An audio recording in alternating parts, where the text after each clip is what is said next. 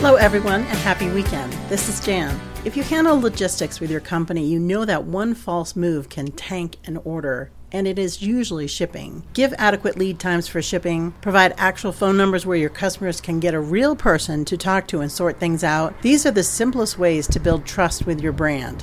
Case in point, many college students are arriving without lots of items because everybody wants to take a wait and see approach to what size is the room you are living in, actually. We are growing more accustomed to having items shipped directly to us. Some schools will not allow you to ship these items until the week a student is physically there because people switch rooms for one reason or another. If your shipping department cannot fix these logistics problems, it will always be your fault. So the message today is to be upfront about how and when your delivery is happening. And if something goes wrong, have a text system to notify your customers right away. Reach out, be proactive. Recently had someone tell me over the phone, uh, gee, it looks like that item came back to us. And they never told me, and I was waiting for it to arrive, and now uh, things got a bit messed up.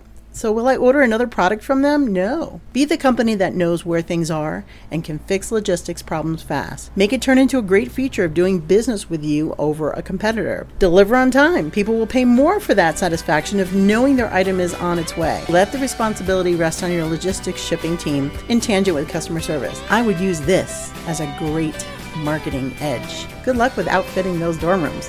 Have a great weekend, everybody. I'll be doing more broadcasts over the weekend. Stay tuned with Jan Rossi. More of my information at janrossi.com. Bye bye.